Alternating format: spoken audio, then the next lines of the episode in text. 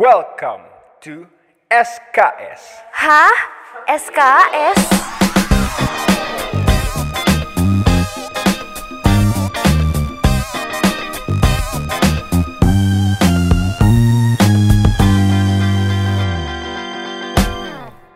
Oke, Assalamualaikum warahmatullahi wabarakatuh.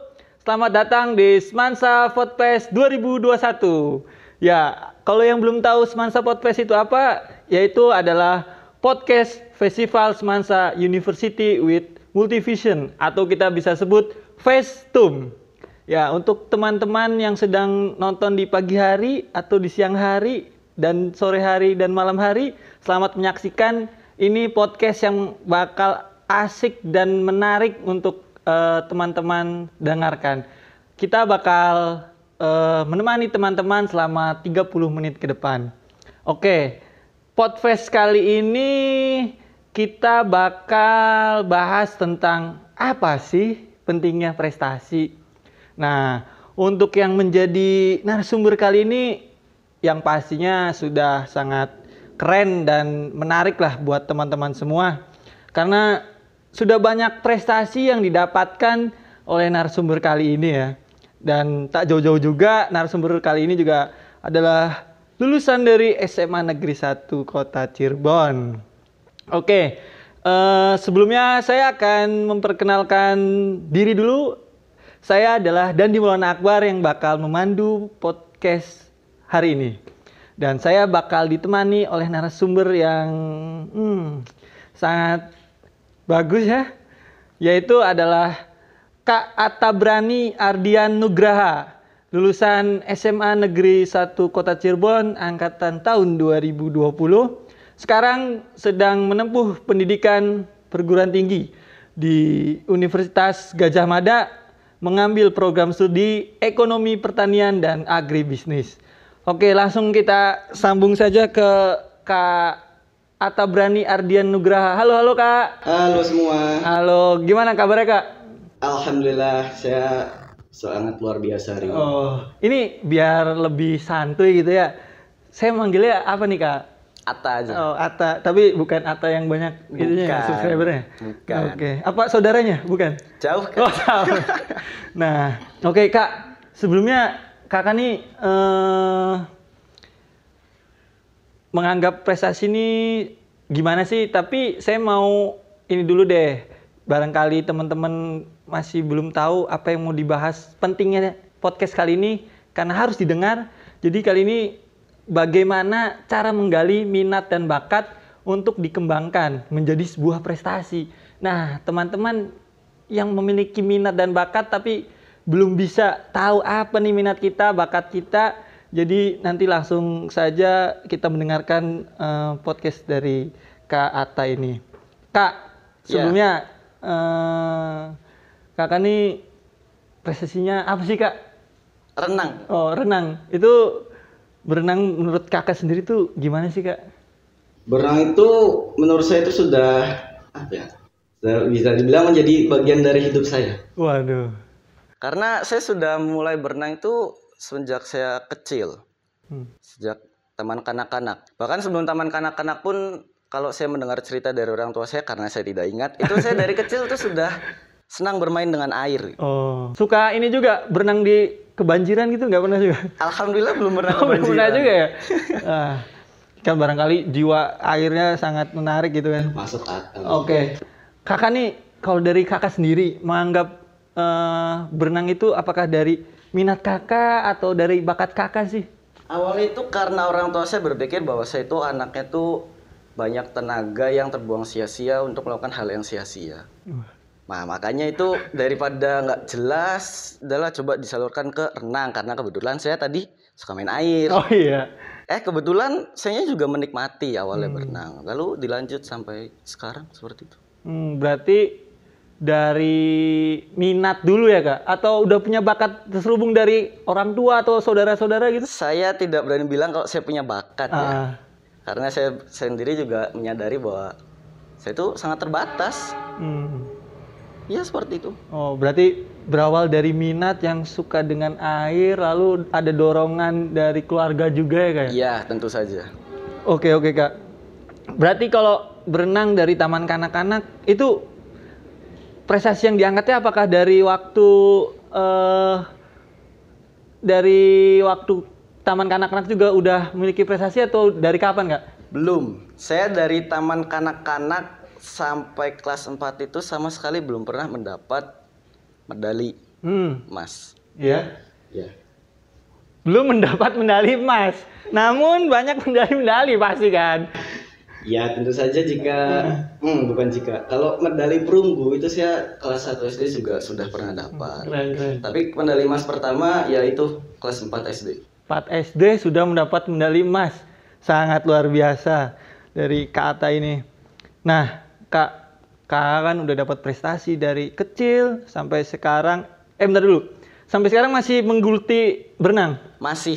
Mantap. Berarti sangat cinta dengan renangnya. Iya. Udah sebagai apa ya? eh, life lah ya, hidup gitu. Oke, karena kakak udah memiliki prestasi dari kecil, lalu kakak juga sampai sekarang masih menekuni, masih telaten gitu. Nah, ada pertanyaan nih kak dari teman-teman semua nih. Seberapa penting untuk menjadi orang yang berprestasi? Tentu saja jawabannya sangat penting. Hmm.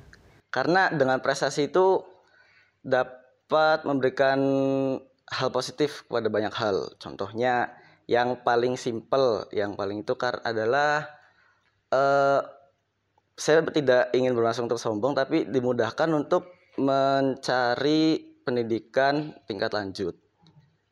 Karena saya sendiri dari SD untuk masuk ke SMP, saya menggunakan prestasi dari SMP ke SMA pun menggunakan prestasi dan bahkan ke universitas ini pun saya juga menggunakan prestasi saya. Waduh. Itu adalah contoh yang yang paling dekat lah Hmm. untuk pentingnya prestasi. Berarti kita apalagi sebagai anak muda gitulah ya, yang sebagai generasi penerus bangsa harus banyak memiliki prestasi gitu ya kayak. Tentu saja. Uh, tapi hal positif lain apa gitu kak selain kita bisa dipermudah, diperlancar untuk dunia pendidikan, mungkin kakak punya hal positif lain yang bisa dibagi kepada teman-teman gitu. Kalau dari pengalaman saya sendiri dari prestasi itu saya bisa mendapat kepercayaan diri yang lebih Hmm. jika saya karena Eh, dari kegiatan itu kita akan melaku, mengikuti ba- berbagai macam kompetisi atau perlombaan yang di mana kita membutuhkan kepercayaan diri untuk mengikuti kegiatan tersebut. Selain itu, kita juga bisa mendapat banyak teman atau jaringan mungkin Hmm. karena seperti tadi kita mengikuti banyak perlombaan, lalu juga di perlombaan tersebut kita dapat menemui banyak orang dari berbagai daerah juga. Berarti yang terpenting tuh selain pendidikan relasi ya kak. Tentu saja. dan pembangunan karakter self efikasi kepercayaan diri itu dibangun oleh prestasi-prestasi yang seperti ini ya kayak. menurut saya iya. Hmm. Kalau bagi kakak sendiri nih, ketika tidak lama berenang gitu kak, gimana kak? Pernah belum merasakan seperti itu kak? Pernah. Ah, itu Contoh- gimana kak rasanya? Contoh terdekatnya kan baru saja terjadi di tahun lalu ada PSBB panjang. Itu saya tidak berenang tuh ada empat atau lebih ya, empat bulanan atau lebih. Itu saya merasakan bahwa badannya tuh apa ya tidak tidak enak gitu seperti yang kurang. Karena udah menjadi bagian hidup lah kayak. Iya. Terus kalau misalkan udah lama nggak berenang gitu, terus berenang lagi, gimana sih kak rasanya apa? Takut air gitu? Takut air sih tidak. Tapi pada saat pertama kali jebur itu ras badannya itu terasa sangat tidak enak Hmm. karena ya itu lama tidak berenang Hmm. maka butuh beradaptasi lagi. Hmm. Nah itu tuh kak, waktu awal banget nih kak, kita tarik mundur lagi. Kakak kan ada dorongan dari orang tua, terus lalu muncul minat. Itu apakah karena kakak suka bermain air jadi adaptasinya mudah? Apa jadi tetap perlu perlu adaptasi lagi kak? Sepertinya ada faktor lain dari saya orang yang cukup cuek, Hmm. Yang tidak begitu overthinking, Nah, asal enjoy saja. Jadi menurut saya itu juga berpengaruh besar pada eh, Kecepatan adaptasi saya terhadap air. Oke, nah kak, tadi kan eh, kakak bilang kalau dapat prestasi, memiliki prestasi itu kayak mempermudah kita dalam berproses di dunia pendidikan, memperlancar kita eh, di dunia pendidikan. Nah, tapi nih Kak, saya mau nanya lagi. Cara bagi waktu antara Kakak mengembangkan prestasi dan pendidikan akademiknya seperti apa Kak? Atau kita dalam hidup tuh tidak ada pilihan harus milih salah satu atau gimana tuh Kak? Kalau harus memilih salah satu itu ada benarnya karena kita sebagai manusia kan kemampuannya terbatas. Makanya saya- yang saya lakukan pada keseharian saya itu adalah menentukan prioritas dan mengutamakan apa dulu yang kita fokuskan. Contohnya, ya karena kan saya sendiri tahu bahwa waktu saya sangat padat. Saya, maksud saya jadwal saya sangat padat sehingga saya harus bisa memaksimalkan. Contohnya pada saat saya di kelas itu saya harus bisa memaksimalkan sebaik mungkin, memperhatikan guru dan mencatat hal yang penting. Lalu pada saat latihan ya saya tidak perlu memikirkan apa yang ada di sekolah. Saya hanya fokus saja dengan apa yang saya lakukan pada saat itu yaitu berenang. Hmm. Tapi nih Kak, pasti kan selama Kakak sekarang umur 18 ya Kak? Iya. Selama 18 tahun berarti hampir setengah umur hidupnya kan sudah terjun di dunia berenang gitu lah ya. Iya. Nah, tapi kakak juga dituntut untuk tetap eh, memiliki akademik yang kuat juga gitu. Nah, tadi udah membagi waktu, tapi kendala terberatnya itu apa sih kak? Atau mungkin kakak mau bagiin kendala-kendalanya deh? Kendala yang paling utama yang saya hadapi adalah keterbatasan tenaga saya. Hmm. Ya karena karena kepadatan jadwal saya juga. Jadi tugas juga biasa saya kerjakan pada saat malam yang di mana kondisi badan saya capek karena sudah melakukan kegiatan dari pagi sampai malam. Latihan saya juga latihannya juga cukup malam. Maka ya mau tidak mau saya harus menggunakan tenaga ekstra untuk mengejar materi lalu tugas yang tidak bisa saya dapatkan. Dan itu dan ini juga menandakan bahwa istirahat itu adalah hal yang sangat penting. Sehingga orang tua saya juga sering mengatakan bahwa eh, boleh me- mengerjakan tugas sampai malam tapi tetap perhatikan kesehatan. Karena jika badan kita yang tidak kuat sendiri maka baik renang maupun pendidikan akan tertinggal semua. Hmm. Tapi pernah nggak sih kak salah satunya gitu yang un- untuk berbagi kepada teman-teman semua ya yang mendengarkan pernah nggak ada di satu titik yaitu titik paling bawah kan itu salah satunya terbengkalai gitu kak? Pernah nggak gitu kak di momen seperti itu? Saya pernah renang terbengkalai pernah, akademik terbengkalai juga pernah. bagaimana kakak mengatasinya tuh kak? Karena saya tadi sudah mengatakan bahwa saya orangnya tidak begitu overthinking dan itu benar. Karena dengan tidak overthinking itu kita akan terhindar dari stres. Stres ini adalah hal yang harus kita hindari. Nah, selama kita tidak stres pasti masalah apa pun itu bisa terhad bisa kita jalani. Hmm. Yang saya lakukan adalah tidak patah semangat, tetap berusaha meskipun tidak terjadi banyak perubahan, tapi selama kita terus lanjut itu pasti suatu saat akan ada hasilnya dan benar saja eh, pada suatu saat itu juga akhirnya renangnya juga ada kemajuan, lalu juga di kelas juga ada kemajuan. alhamdulillah. Berarti kakak eh dapat memutarbalikan tangan tapi dengan proses juga ya itu ya? Nah kalau bahas prosesnya juga gitu kak gimana sih kakak eh, tahap-tahapannya untuk eh, membangun kepercayaan diri lagi setelah kakak terpuruk. Ini kita bahas prestasi dulu lah kayak. Gimana tuh kak? Tadi kakak bilang kan di berenang juga yang prestasi kakak kakak pernah eh, kayak terbengkalai gitu. Kakak membangun kepercayaan diri lagi gimana kak? Cara saya membangun kepercayaan diri adalah hmm, yang pertama adalah eh, melupakan perasaan sedih pada saat kalah itu.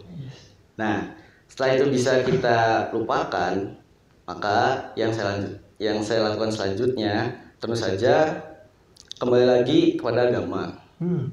yaitu berdoa. Setelah berdoa, tentu saja orang tua pasti orang tua itu akan selalu mendukung dan kita tidak bisa mengabaikan dukungan-dukungan dari orang tua. Nah, doa dan dukungan dari orang tua itu adalah salah beberapa hal yang menurut saya sangat penting untuk lanjut bangun lagi dari keadaan terpuruk. Nah, jika dua hal tadi sudah ada, maka selanjutnya adalah dari diri sendiri. Kan diri saya sendiri pada saat itu sempat merasa, tuh apa sih, ngapain sih lanjut tuh nggak ada gunanya. Nah, untungnya pada saat keadaan itu terjadi, saya mendapatkan pencerahan. Ya, tentu saja dari diri sendiri lagi, yaitu bahwa lihat lagi sudah seberapa jauh kamu melangkah, sudah berapa banyak pengorbanan waktu tenaga yang kamu curahkan. Kalau berhenti sekarang, semuanya bakal sia-sia dong. Nah itu. Oke, berarti tetap ada dari faktor Tuhan, ada dari faktor orang tua dan dari faktor diri sendiri ya. Karena semuanya tetap berkorelasi dan tetap menjalin hubungan yang kuat satu sama lain ya kak. Iya. Tapi kakak pernah merasa gini gak sih kak? Saya dari kecil gitu sampai saat ini masih mengikuti renang, renang, renang gitu. Pernah nggak ada titik jenuhnya gitu kak? Sering sekali terjadi. Itu ntar dulu saya mau nanya. Kalau biasanya nih kakak berenang kalau tidak ada pandemi seperti ini ya, seminggu berapa kali kak? Setiap hari, Setiap hari? kecuali hari Minggu. Oke, berarti emang untuk free atau untuk self reward kita sendiri tuh cuman minggu gitu ya? Iya. Nah itu eh, ada beberapa tanya nih. Mulai kapan kakak merasa titik jenuh? Lalu eh, apa sih yang kakak lakuin setelah merasa titik jenuh itu? Mulai masuk SMA, Ya. karena sangat terasa sekali materinya semakin sulit. Jadi tentu saja saya harus berusaha keras, lebih keras dalam bidang akademik. Nah, pada saat saya merasa jenuh itu, saya mencari hal dan melakukan hal yang menurut saya bisa mengurangi kejenuhan tersebut. Ya, jika kita bilang maka hal tersebut adalah hobi. Selain berenang tentunya. berarti kayak apa ya? Eh refreshnya tuh melakukan hal lain lagi gitu Iya. ya. Nah, itu kakak dari SMA. Nah, tadi itu kak pertanyaannya. Setelah melakukan, eh setelah jenuh melakukan hal lain, balik ke daily activity yang berenang, berenang, berenang gitu laginya, apakah eh tidak mengurangi semangat kak? Tidak. Berarti kayak setelah refresh kembali semangat lagi gitu ya kak? Ya mungkin pada saat momen sebelum jebur ke kolam itu ada renang lagi. ya. renang lagi, renang lagi gitu kak? Tapi kita harus mendorong diri sendiri benar-benar mau semu semelek apa pun, sebosan apa pun itu mau tidak mau harus kita lakukan karena kalau sampai titik ini tuh jatuhnya sudah menjadi kewajiban. Mm. Jadi harus memaksa diri sendiri gimana caranya tidak boleh bosan, Hmm. walaupun pasti bosan. Waduh, berarti emang jenuh sih tetap ada ya kak. Tapi kita sudah menjalaninya sebagai hobi dan sebagai. Nah, ini apakah berenang bakal menjadi sebuah prioritas utama dalam kehidupan setelah menjalani perkuliahan gitu kak? Atau pingin jadi atlet atau pingin gimana kak? Kalau rencana saya, saya tidak ingin melanjutkan profesi saya sebagai atlet profesional. Berarti eh, tetap sebesar apa pun prestasi kakak ini hobi gitu ya? Ya, jadi kemungkinan renang itu bisa saya lihat sebagai sampingan. Seperti membuka privat mungkin atau menjadi pelatih di suatu klub. Itu kan juga kita juga bisa menyalurkan hobi juga. Iya. Lalu juga selain itu mendapat pemasukan Hmm, mantap. Emang benar, jatuhnya jadi kayak hobi yang dibayar. Itu adalah pekerjaan paling nikmat ya kak. nah kak, kakak berarti ikut klub eh, berenang ini dari kecil atau gimana kak? Atau waktu kecil kita hanya les-les biasa gitu? Pada saat TK saya hanya mengikuti privat renang biasa Hmm. Lalu pada saat kelas 1 SD saya sudah mengikuti klub. Oh, berarti emang sudah ingin serius dari kecil karena emang dorongan orang tua juga penting sih ya kak. Sangat penting. Udah mah didukung, kakak juga punya minat sendiri, jadi emang ya mantap lah. Nah kak, apa sih kak yang menjadi motivasi dalam membangun prestasi kali ini kak? Karena kan penting juga motivasi dari internal atau dari eksternal gitu kak untuk membangun prestasi kali ini kak atau ada sosok satu orang atau gimana pun kak gimana motivasinya Kalau dari eksternal, saya dulu pada saat masih bocah, pada saat masih SD itu saya memiliki banyak senior yang saya pandang secara hormat. Karena pada saat saya melihat performa mereka dalam perlombaan itu saya merasa, wah keren kok bisa gitu, kok saya gini-gini aja, kapan saya bisa kayak gitu. Nah itu juga termasuk hal motivasi. Jika dari internal ya saya akan berpikir kok gini-gini aja juga? Karena eh, pasti selalu ada keinginan untuk bisa mempercepat waktu terbaik kita dalam berenang. Sehingga kita bisa mendapat hasil yang lebih baik juga dalam perlombaan. Jika eh, motivasi eksternal juga tentu saja dari dorongan orang tua dan pelatih. Seperti ayo tak kamu pasti bisa tak. Jangan patah semangat tak. Ya hal-hal seperti itu meskipun terdengar sepele sebenarnya itu adalah hal yang cukup penting. Hmm. menurut saya. Oke.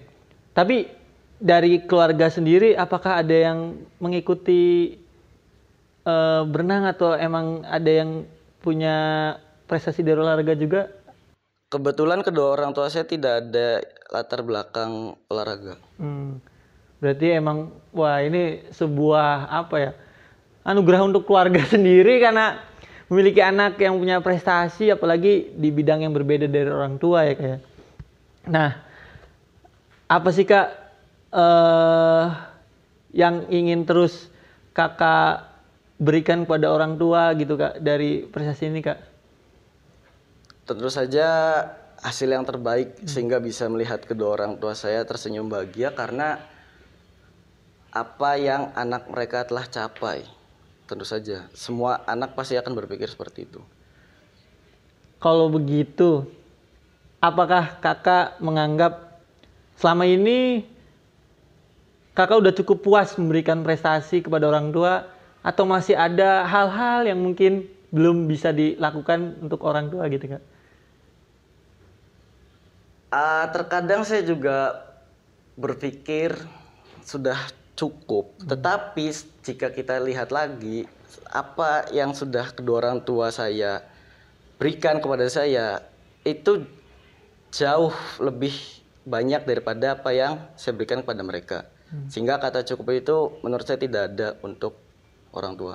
Oke, nah bahas tentang sudah motivasi untuk orang tua, apakah siap atau apa? Apakah sudah puas atau tidak atau eh, eh, sudah puas gitu kan?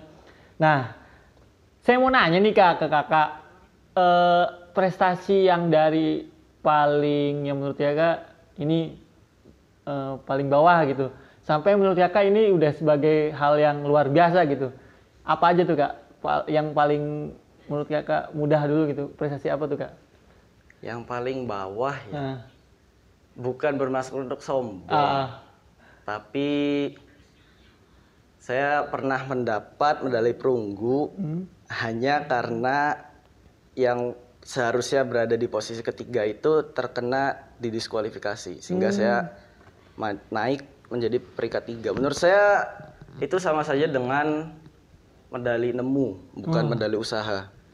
Jadi menurut saya itu sangat bawah. oh, berarti kayak kurang puas gitu lah kayak. Ya tapi tetap kita harus bersyukur lah ya. Nah, menurut kakak yang paling luar biasa apa deh? Tentu saja pada saat bisa menjuarai perlombaan tingkat nasional. Nasional. Itu apa tuh kak? Se-nasional apakah ini event nasional apa event apa ya? Kayak pekan olahraga nasional atau gimana kak? atau ada acara apa gitu dari Oh 2SN. Oh 2SN. Oh, O2SN. Berarti itu kakak mendapat prestasi di O2SN gitu.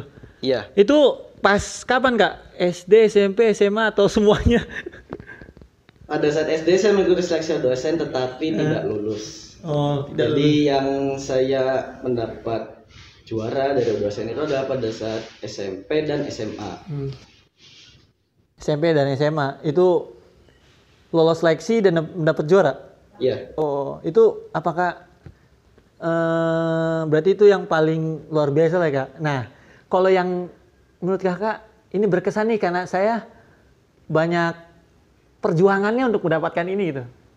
Pada saat saya berhasil masuk tim Popnas tahun lalu. Tahun 2019 maksudnya. 2019. Itu untuk bisa masuk tim saja sudah sangat sulit. Sehingga pada saat saya bisa masuk tim Popnas dari Jabar, itu saya sudah sangat bangga, saya sudah semangat. Meskipun pada saat di perlombaan nasionalnya saya tidak mendapat apa pun karena memang kejuaraan Popnas itu sangat berat kompetisinya. Tapi di seluruh acara tersebut dari awal seleksi sampai pelatihan tim, pelatihan bersama itu semuanya merupakan pengalaman yang tidak bernilai. Di sana saya berlatih bersama anak-anak dari daerah lain, tidak hanya dari daerah Cirebon seperti Bandung, Kabupaten Bandung, Cimahi, Tasik itu semua anak itu memiliki karakter yang berbeda dan semuanya itu menjadi pemacu bagi saya dalam menjalani latihan. Karena latihannya juga jauh lebih berat daripada latihan yang biasa saya jalankan di klub sendiri. Oke. Nah, tadi kan Pak pasti mendapatkan hal itu dengan eh, yang hal berkesan itu kan dari perjuangan gitu.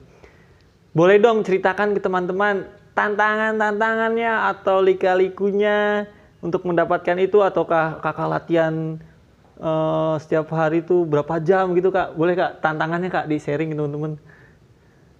Tantangannya yang pertama tentu saja niat. Lalu jika untuk latihan pada saat saya masih SMA itu saya latihan bukan hanya tiap hari tetapi latihan juga sehari dua kali yaitu pagi dan sore.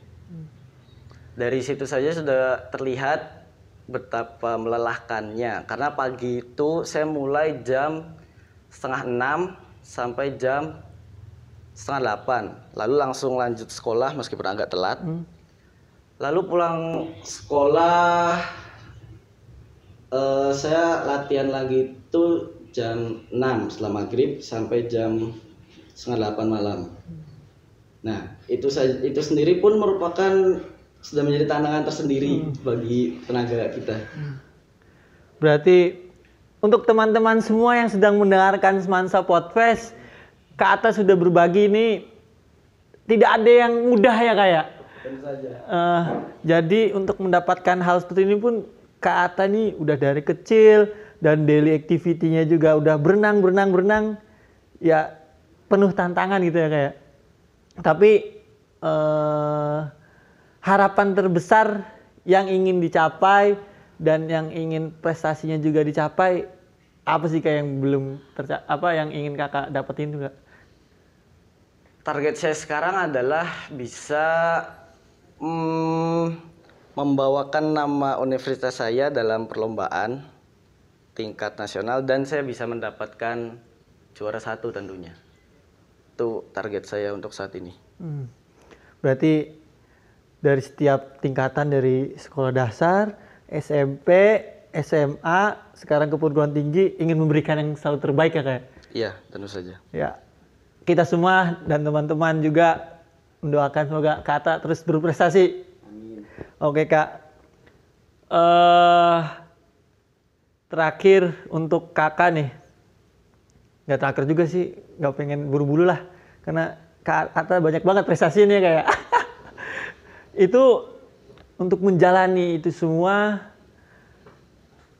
gimana sih cara konsisten pada satu tujuan dan tidak setengah-setengah gitu kak. Kayak ah udah dapet nih SMP udah dapet semua pindahlah ke olahraga lain gitu. Gimana cara supaya konsisten terus gitu? Kan ya kita juga teman-teman pengen tahu gimana sih biar konsisten gitu biar setia gitu. Kalau kata anak-anak zaman sekarang mah biar setia sama satu hal gitu. Gimana sih kak? Karena saya sendiri sudah sangat sadar betapa terbatasnya kemampuan saya. Dari renang saja saya sudah cukup keteteran untuk tadi mengikuti akademik maupun renang secara bersamaan.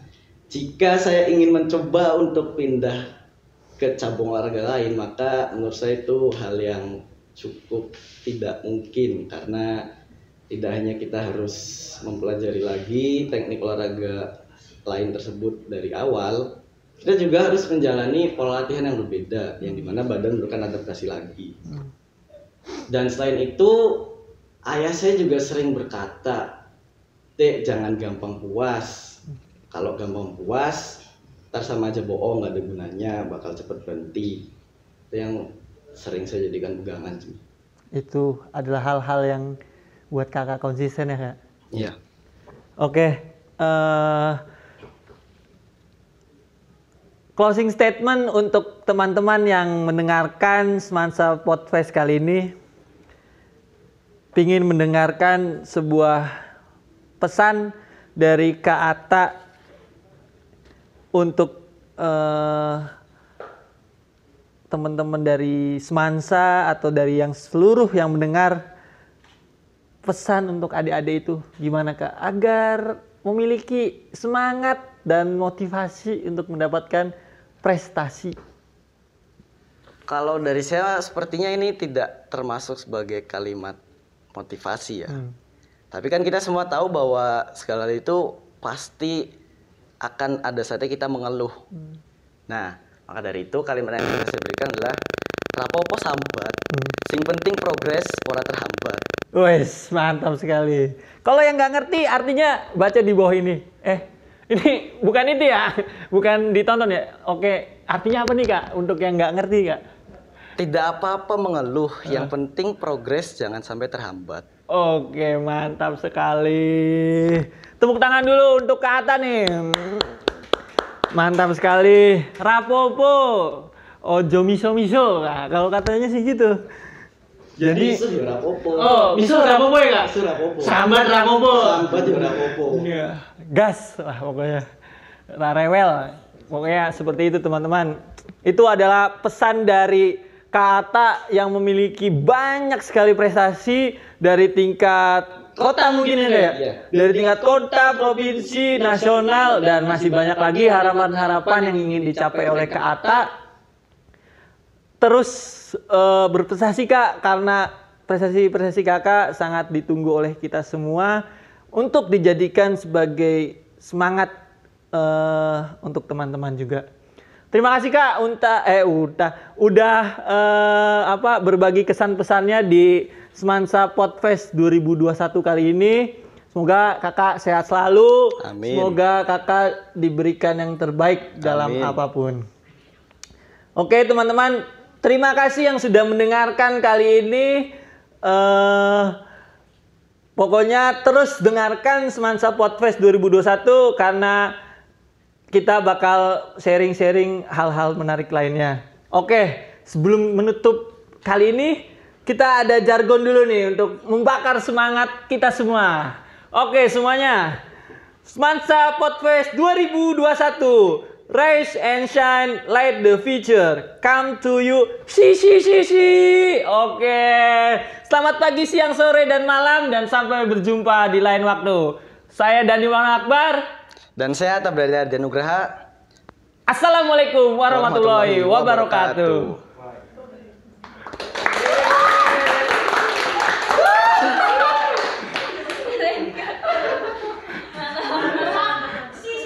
Yeah.